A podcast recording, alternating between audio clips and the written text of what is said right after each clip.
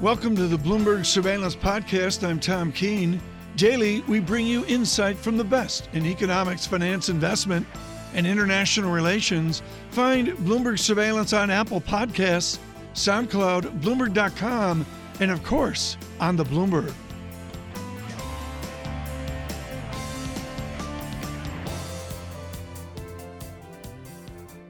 Joining us now to break things down is Ron Temple, Lazard Asset Management Managing Director and co head of multi assets. Ron, it's great to catch up with you. What's on the agenda as you get back to work? It's Wednesday, January 3rd. Fed minutes are about to drop. You're waiting for earnings from some of the big corporates over the next couple of weeks as well. What is at the top of the list? No, I think today on the agenda, obviously, we're watching for the FOMC minutes, as you've already mentioned. But the other thing I think a lot of us are working on right now is trying to figure out exactly how the tax reforms in the U.S. will affect earnings for U.S. companies. I mean, there's a lot of detail in the Tax Cut and Jobs Act, the TCJA. And so we've had companies gradually trickling out a bit of information about how they might pay out a small bonus to employees. You know, a number of the banks have come out and said they'll give a $1,000 bonus to each of their employees who make under a certain income level. Yeah. But what we really need to see is the, the very specifics of how that tax plan will affect net income. And it's not that easy to assess from outside of a company because a lot of it depends on cross border flows in terms of between multinational entities and you know understanding how I think the provision was called BEAT, which is uh, basically the uh, the enhancement and avoidance of tax uh, element. So base enhanced baseline enhancement. So we're trying to watch a lot of this, waiting for companies to give us more granularity. I think we'll start getting that late next week whenever we start getting the bank earnings. How mechanical will it be, Ron? Because from the outside, looking in from 35,000 feet, you could just sit there and say, wow, they take the new corporate tax rate, they plug that in, and then they give you some brand new guidance for the year ahead. Oh, it's yeah. I wish it were that simple. And I think what you've seen from a number of the sell side strategists, which is still helpful, is taking a broad brush approach and saying, okay, if your effective tax rate was X and the new tax rate is Y, let's look at the difference in how much earnings yeah. go up. But it really does come down to which legal entities within a company have which exposures across borders. Really drives, for example, some of the interest, the corporate interest deductibility provisions, and that is not disclosed in most 10Ks or 10Qs. So even if you do the most in-depth fundamental research you can possibly do from outside a company, much of this is almost impossible to decipher. Do you have a big sector focus right now? Uh, with in terms of holdings, no. I think one area where we have seen opportunity over the last year, and say at the latter part of last year, was increasing exposure to the energy sector. Um, it is one of the few areas of the market where actually you've seen the PE ratio go down materially last year, and we've seen energy prices basically move up, which could bode well for some of these companies. And also, our long term analysis of the demand trajectory for fossil fuels still actually looks reasonably positive for these companies. You mentioned fossil fuels, which gets us right to a headline, which is Ron from our Ute when you and I were younger doing level one, level two, level three and it would be the offshoot of the Virginia Railway and Power Company. And of course, that is Dominion D, and you know, the ultimate yield stock of years ago. Dominion to buy Scana. I hate these modern names, Ron. S C A N A. I have no idea what Scana is. I think they serve hot dogs at the Atlanta Braves Stadium.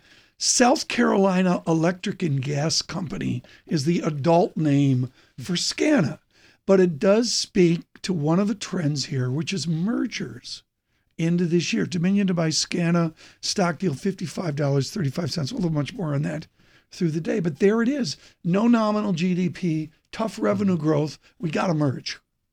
That's a theme, right? I think we'll continue to see that. I mean, I do think we will see better top line growth on the back of better wage growth in the US. I think the synchronized global recovery will lead to a better economic environment for companies to organically grow but I also think if you think about what drives mergers, mergers and acquisitions, it's CEO confidence, it's financing cost. You know, it's a number of these kind of factors in terms well, of the, the drive activity. And John and I have talked about this before, John. This is the the Lemmings thing. You go the, everybody for the door in the theater is rates rise, John Ferro. You wonder what CFOs tell the CEO. Like, let's go is maybe the big surprise for 2000 18. Have they been planning that already, Ron, on the refinancing side of things? Have they been plugging in the low rates for longer, longer maturities, lower rates? Have they been making those moves before rates rise? I do think the corporates have largely termed out their debt and taken advantage of these incredibly low rates, and they recognize that they're historically low. But by the way, let's be fair, they've recognized they were historically low for the last 10 years, right? So every time you term them out, you found you could term it out even longer at a lower rate. But I do believe in 2018 that we are going to see higher interest rates at the long end of the curve. I mean, if I look at the Eurozone, where 50% roughly of Eurozone sovereign debt yeah. had a negative yield at the end of the year in nominal terms, and yet you've got an economic recovery that is four years into this process. I think you're going to see higher rates in the Eurozone. I mean, easily, I think you could see 10 year bond yields top 1% this year, and I think that will have a relative value effect on U.S. Treasuries. So, so if I look at fixed income and interest rates, I do believe rates higher in 2018 is a high probability call. And if I'm a company, I'm going to think about that in terms of my opportunity to lock and load in terms of these. This so, so that's the corporate response. So I want to gauge what the investor response is because investors will look at that situation at some point. You stop using the S&P 500 ETF as a money market fund and, and cashing in whenever you like for a profit and start looking at what's happening in treasuries and saying, you know what, there's some income in fixed income and I'd like to go there this is a multi-factor question, right? I think part of it is the level of dividend yields, part of it is the level of interest rates. The other factor to keep in mind is what's happening with corporate pension plans. With record levels on equity markets, many of the private pensions are now fully funded, and if they get the opportunity where you get a 50 to 100 basis point yield back up, the appeal of immunizing their pension risk and shifting out of equities into fixed income to match their assets and liabilities yeah. will be pretty compelling. So I do think that will be an interesting interplay. Ron, thank you, thank you, thank you. Ron Temple with us with Lazard. Just a great way to kick off uh, the year. He is uh, with Lazard Asset uh, Management.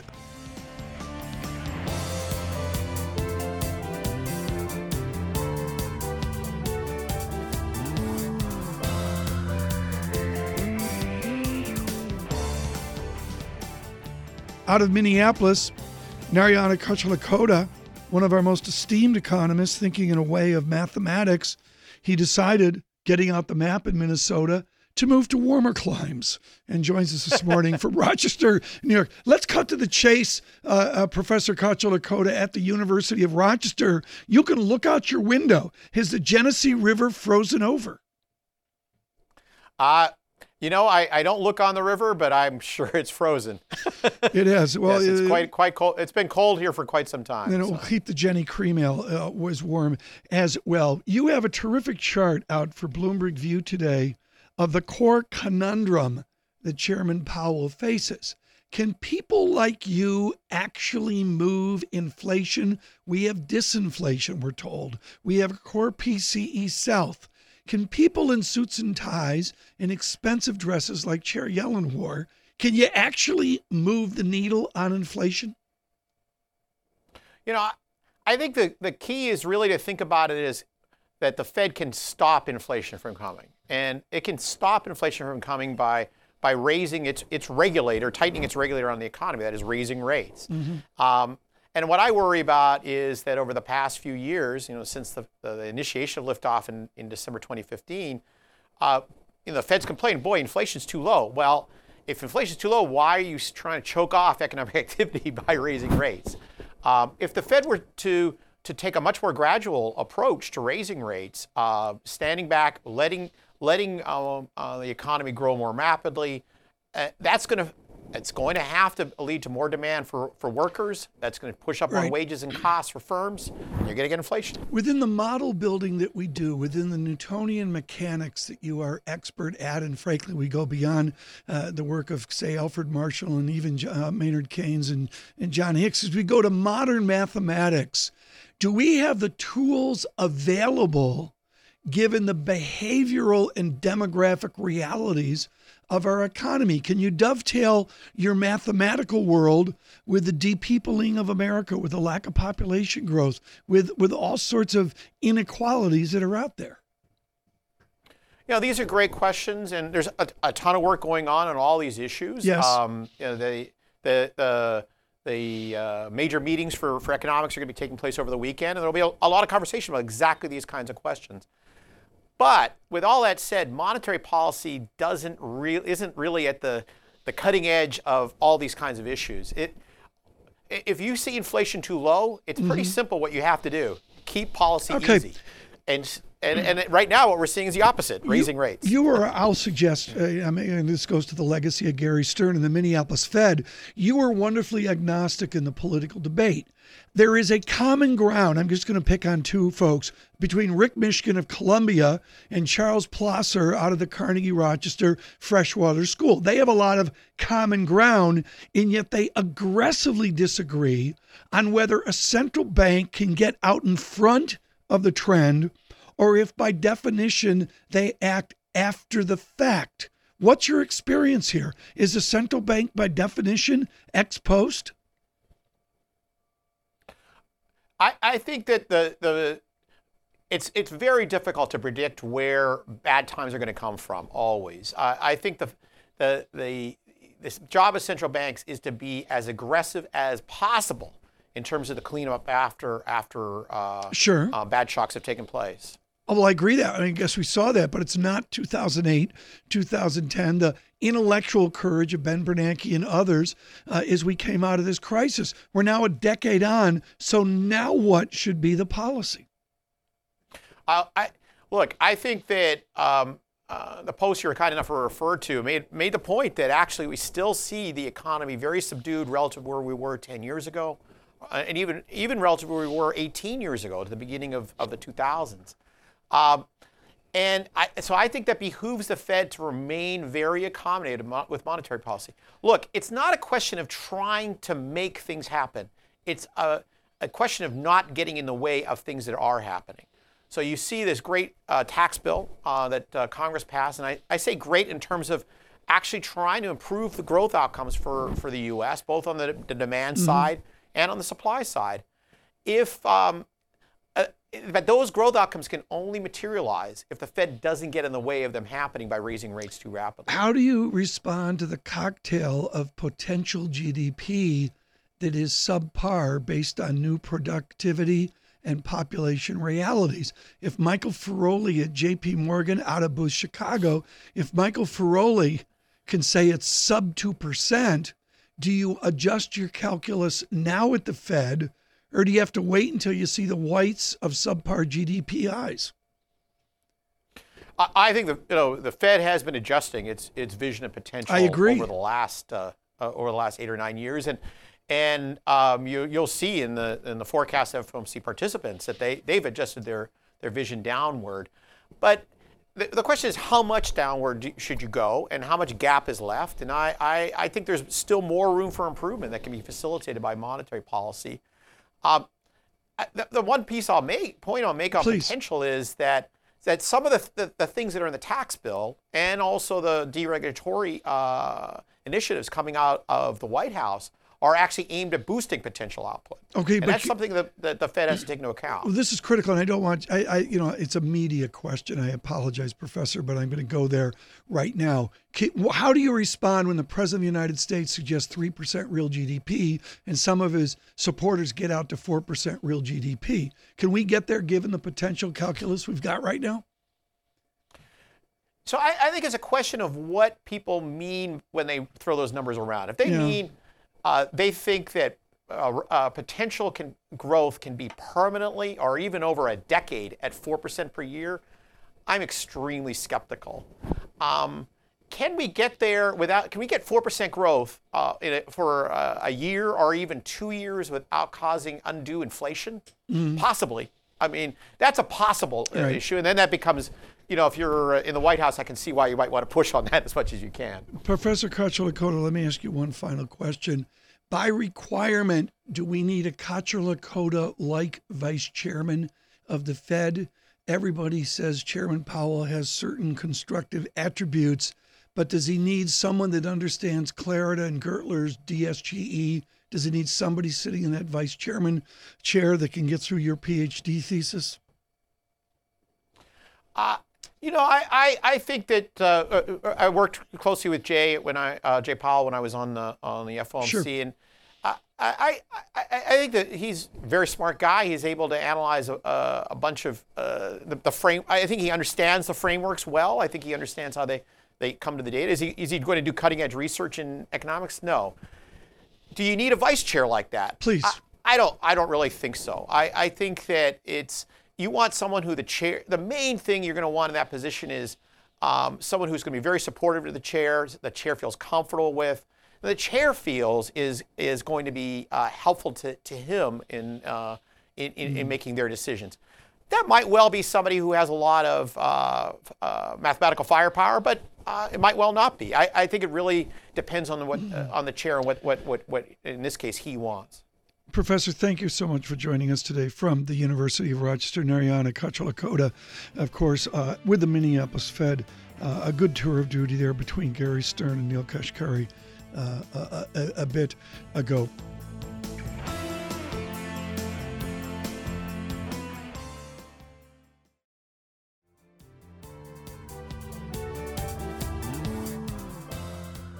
Why don't you bring in Krishna Memani? All right. Just- I- I- I- you don't wanna I know don't even te- know why he showed up for work in 2018 after how international stocks, Stocks did performed last, last year. Yeah. All right. Well, uh, Krishna Memani, thanks very much for being uh, with us. Of course, from uh, Oppenheimer Funds, the chief investment officer. Happy New Year to you. Uh, you've written in the past or said in the past that the tax overhaul bill is going to give us a one-time pop. What happens after that? So, uh, uh, for the markets to get to a different level altogether, economic growth has to pick up in a meaningful way through increased investments if this tax bill is going to deliver superior growth.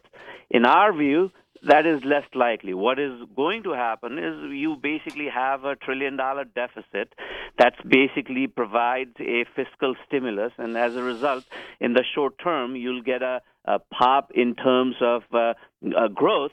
In addition, companies would be making more money because they're paying less taxes, and as a result, earnings are going to go up. Once all of that kind of flushes through the system, we're back to the same trend upward trajectory as we had before. Will you say upward trajectory, upward trajectory of what? Asset prices like stocks? Oh yes, uh, uh, upward trajectory. Both uh, uh, growth is going to be at a constant in our view, around let's say two and change. In that context, as the economy grows, profitability grows, asset prices will probably continue to trend up. In our view, this is still going to be the longest business cycle that any of us has ever experienced. We don't expect a recession in 2018 or 2019 for that matter. Is this really a business cycle or is it a credit cycle? Really good question. Well, really, I, I, I think that's a important. that's a that's a really good question. I think the business cycle and credit cycle at this point are correlated, uh, and because this cycle really mm, has been so muted, if the if the credit cycle uh, uh, has difficulty in some way. That is, we end Right. up in a situation where we have problems uh, in in credit creation. I think the growth is going to slow down Okay. more so than before. Uh, Pimm was old enough. We were too young, Krishna, to do this. But if we were at Oxford with John Hicks a few years ago, you look at the classic ISLM model. What Pimm's great question is: Are we on the IS curve, and is that the dynamics we should watch the real economy, or are we on the LM curve? That strange financial system and money base that we work within. What, what has your attention here? That real economy, or is it the financial dynamics that that reigned supreme in 2018? So I, I think this has been a, a topic of discussion for quite some time. Uh, people asserting that it's really all funny money. That is, uh, it's because of monetary gerrymandering that we are getting the markets to a different level. We don't think that is the case. That is, if you look at the growth in earnings, if you look at the fundamentals of the economy, things have improved meaningfully and they continue to improve. In 2018, we think growth is going to be better in the U.S. and on a global basis. Earnings are going to be better in the U.S. and on a global basis, and therefore markets are going to be higher. A lot of that is already anticipated and therefore priced in, so we don't have uh, uh, superlative expectations with respect to the market, but I think this is more fundamental driven rather than just the LM part that you were talking about. So where do you focus your attention in growth stocks? Well, yes, uh, we, we continue to favor growth stocks. The, uh, some expectations in the markets is that we'll get back to the value uh, bandwagon soon. I, I, I, don't think that is the case. For that to happen, uh, rates have to move up meaningfully higher. Inflation expectations have to go up meaningfully higher. We don't think that happens. Uh, you know, the, the, the, things to watch in that regard uh, would be if the investment cycle picked up in a meaningful way. Uh, again, we don't think that is going to be the case. So we are still focused on growth hmm. stocks, and we are, mm, uh, from a geographic standpoint, we are far more focused right. in uh, international and emerging markets than in the U.S. Okay, uh, Krishna, if I go to Davos, which I am here in a number of weeks, there are going to be buses plastered with "There's going to be an infrastructure boom," and pick Kazakhstan. This morning, Jonathan Mahler in New York Magazine writes a definitive article. Excuse me, New York Times Magazine the definitive article on the case for the subway, on building the subway and, you know, all that.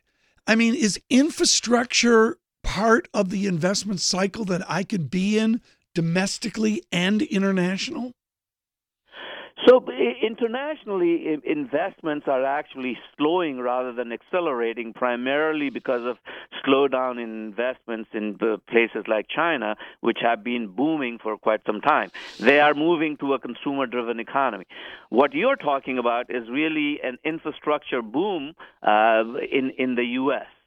I wish that was the case. I wish um, the billion uh, or the trillion dollar that we spent on tax cuts was spent actually in infrastructure because that would have revived the U.S. economy and potentially gotten us to a different level from a growth perspective. We are thrilled to have with us Krishna Memani at Oppenheimer Funds. Full disclosure, folks, Oppenheimer Funds has been more than supportive of all we do here at Bloomberg Radio and on Bloomberg uh, Surveillance.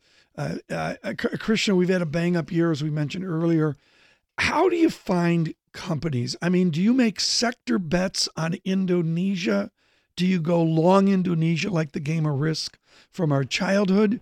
Or does somebody out there, some 32 year old young Turk at Oppenheimer Funds, do they find a mom and pop business 400 miles from Jakarta and say, this looks good? How do you actually do it?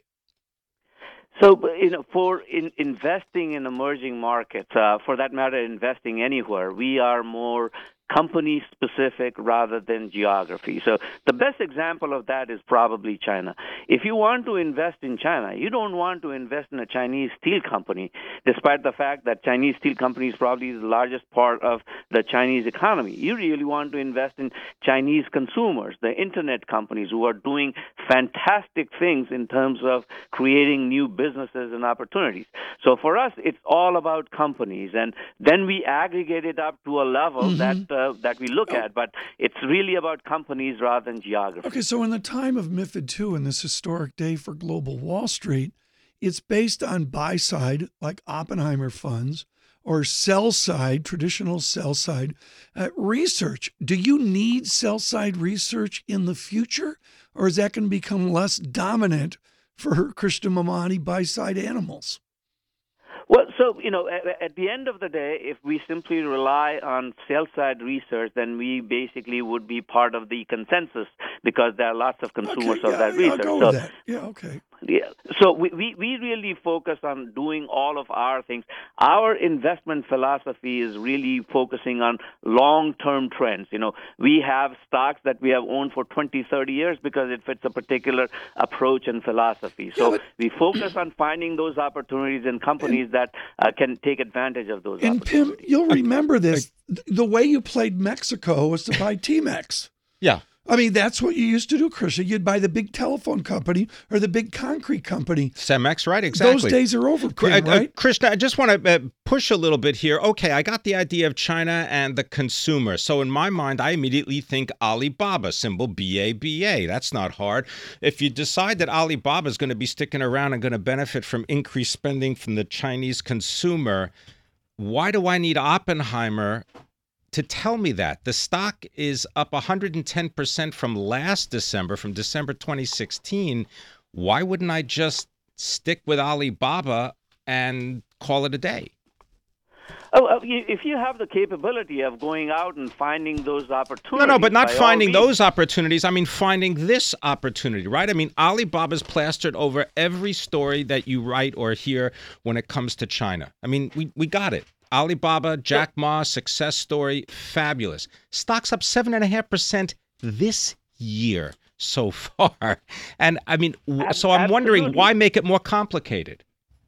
Well, we, we like Alibaba too, but our point would be that there are better opportunities than just Alibaba. What you want to do is find Alibaba five years ago. Uh, so, or finding Tencent 10 years ago. So it's really not focusing on names that we all know about.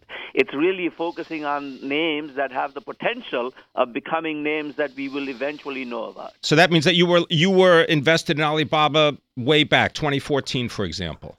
Absolutely. We have been investing in Alibaba from the IPO, uh, and uh, we invest in some private companies long before the IPO. So, yes, uh, we go out and talk to. I was actually in China uh, three weeks ago meeting all of these little companies that uh, that kind of are creating new businesses. So tell us about the best of- new business, the best small business that you met with three weeks ago.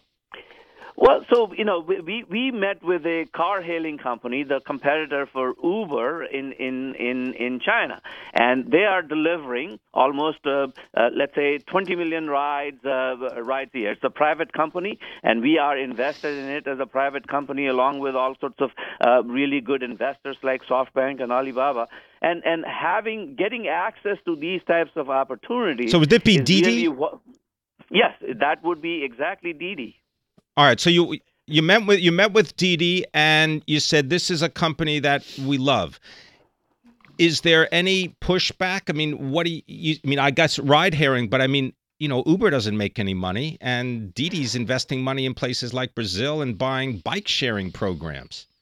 Well, so you know, th- clearly they are investing in lots of new opportunities, but their their uh, current business in China and even their business in, in in Brazil is actually getting to a much better level than their uh, their competitors. The point isn't that uh, that we we uh, we invested in Didi because they're going to be turning uh, you know p- positive. The point is you basically have to tap into the ecosystem. We met a company there, uh, for example, that is actually trying to uh, do the same thing that uh, car hailing companies did uh, for ride sharing into the half truckload uh, transportation in China, Yeah. which is a fantastic opportunity where you can disintermediate a whole lot of local brokers and create a create a good business. And if you can get to that in early stage enough, you can you can do very well.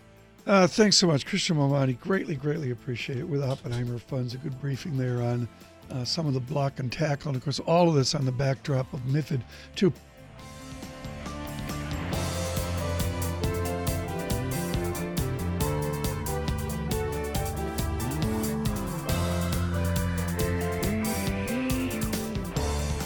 Okay, the stereotype, the myth. Texas is Republican. Let's begin with a little history. Lyndon Baines Johnson, 22, 23 seats in the Texas delegation.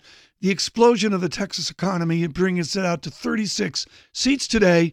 And the stereotype and myth is they're all Republican. You know the story. Will Hurd knows that is not true. He is a congressman from a 23rd district, thinks San Antonio. His district is 70% Hispanic, and he won barely within that closely contested 23rd district, and he joins us uh, right now. Congress, Congressman Hurd, wonderful to uh, speak to you. I know my colleague Pimm Fox wants to talk to you about the fractious nature of your district. I want to talk about your skill set. Out of Texas A&M, you became a CIA employee and operations officer. Does the president of the United States from your party does he understand what our intelligence community does? Um, he, he does understand what the intelligence community does. Uh, a selection of a guy like Mike, Pompeo to run the CIA, he's a real professional and knows what he's doing. Selecting a guy like General Mattis to head DoD, which has you know significant intelligence operations, um, is is important.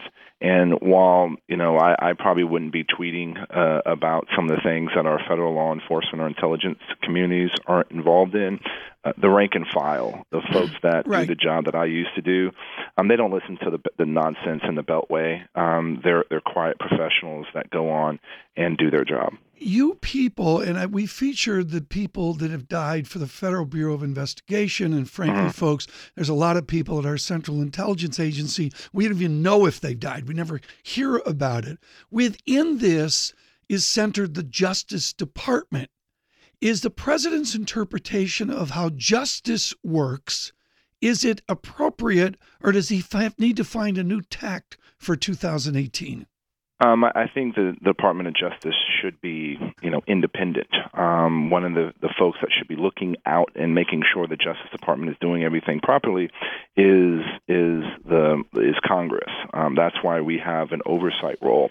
Um, but we also can't just think that DOJ and the political leadership of DOJ are always going to do the the right thing. Um, and so so having oversight over them is is important.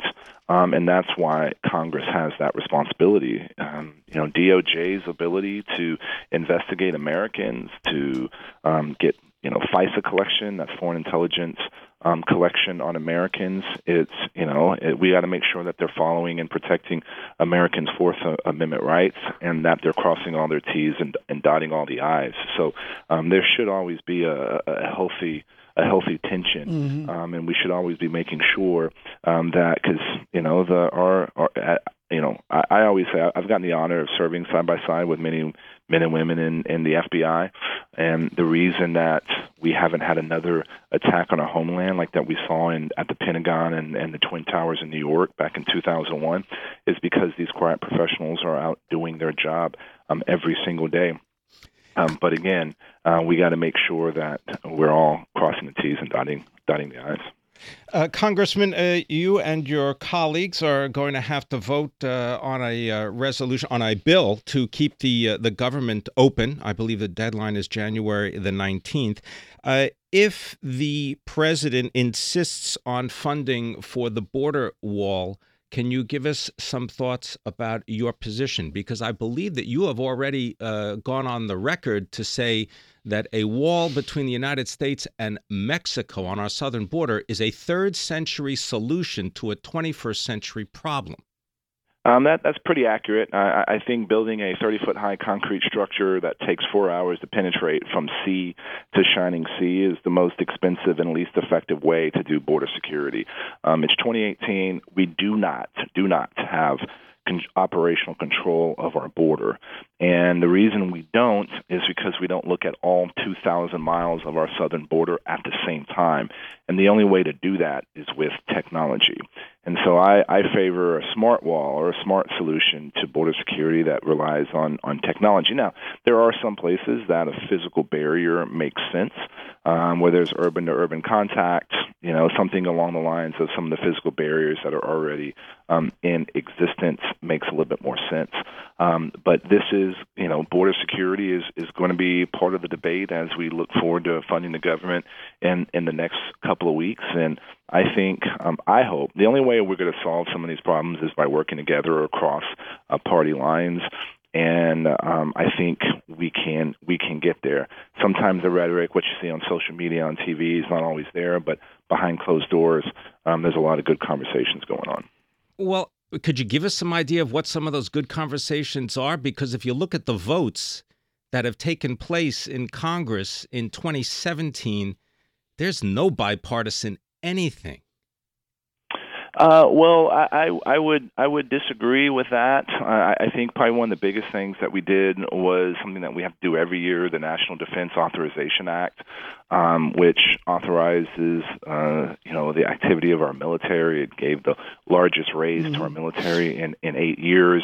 Um, you know, piece of legislation that I work on dealing with IT procurement um, is something that is that was in, in, included in that. So so there there there are there are some of those examples um, in uh, um, Right. that we've seen in 2017. But we but we need more, and and I actually believe you know in a district like mine, um, folks want to see us come up here and, and actually get things done, um, and and Right. not just have these food fights. We just had Congressman. If you're just joining us here, we're thrilled to speak to the Congressman from the 23rd District of Texas. This is along the southern border up to San Antonio as well. His name is William uh, Will Hurd, uh, out of Texas A&M uh, a few years ago, and a former uh, uh, operations officer with the CIA as well. Congressman Hurd, I believe we just passed tax legislation.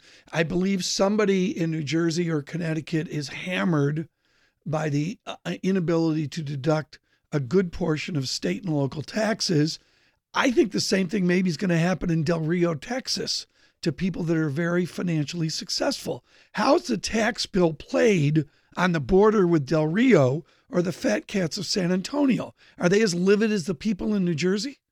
No, they're they're not. Um, and and the bottom line is was when you really start getting into the details, this is something that's going to benefit all Americans. Um, in my district, 81% of the folks in the district um, do not itemize, so they fill out Okay. the 1040 EZ. So if you're filling out the 1040 EZ and the you um, have the um, the standard deduction doubling, and that's a pretty big deal. I think a lot of people don't understand what the standard deduction is, and when you start explaining it to them, they get it. You know, folks like my brother, he's going to be able to buy a whole lot more diapers for his his twin girls Okay. that are you know about to be about to be two. And when you look at the impact that this has on business, you know, we've seen the number of of of biz, you know, corporations that have increased hiring that are talking about the investment they're going to be doing in in in um, in their businesses. We're seeing small businesses being able to take advantage Okay. of some of the pass-throughs. But so what it's a big about it? How do you find a common ground with Mr. Smith of the fourth district of New Jersey? You're both Republicans. Do you Uh-huh. just throw Chris Smith under the bus? No, I, look, I, I think it, it goes down to every individual person, right? And, and I think when you look at some of these high net worth individuals that are in um, New Jersey or New York City, when you look at you know m- much of their income is probably coming through um, you know uh, S corps or they're they're going to see benefits in other ways, and so I, I think really drilling down into the details on an individual is is the most important Yeah. thing, and the way people are going to see this realized. One of the things I'm I'm nervous about, you know, in in looking at the impact to jobs in our economy and the markets is what we're going to do with NAFTA. Um, that's something that hasn't been talked about enough. Fair. Um, the, Well- the the one way to screw up the markets, the run the markets are on, is screwing Right. up NAFTA. Here's here's what we're going to do. We're going to get you back on again soon, uh, Congressman Hurd, to talk about NAFTA. We've been unfair not to bring that up with you, uh, with your district on the border. Will Hurd, the 23rd district of Texas, a Republican. Pimm Fox, the surveillance bat phone just lit up like a candle. You think? I mean, it's just the lights just. we gotta, yeah, we gotta get him back on. A lot of interesting stuff to talk about. Yeah, but what he said about- there about Chris Smith in the fourth district of New Jersey is the whole debate. Yeah, people need to have money in order to spend money. I think. I Really? that's Is the that way how it it works. works? Yeah. That was great. Will Hurd from Texas. Thank you so much for being with us. Thanks for listening to the Bloomberg Surveillance Podcast. Subscribe and listen to interviews on Apple Podcasts, SoundCloud, or whichever podcast platform you prefer. I'm on Twitter at Tom Keene. Before the podcast, you can always catch us worldwide on Bloomberg Radio.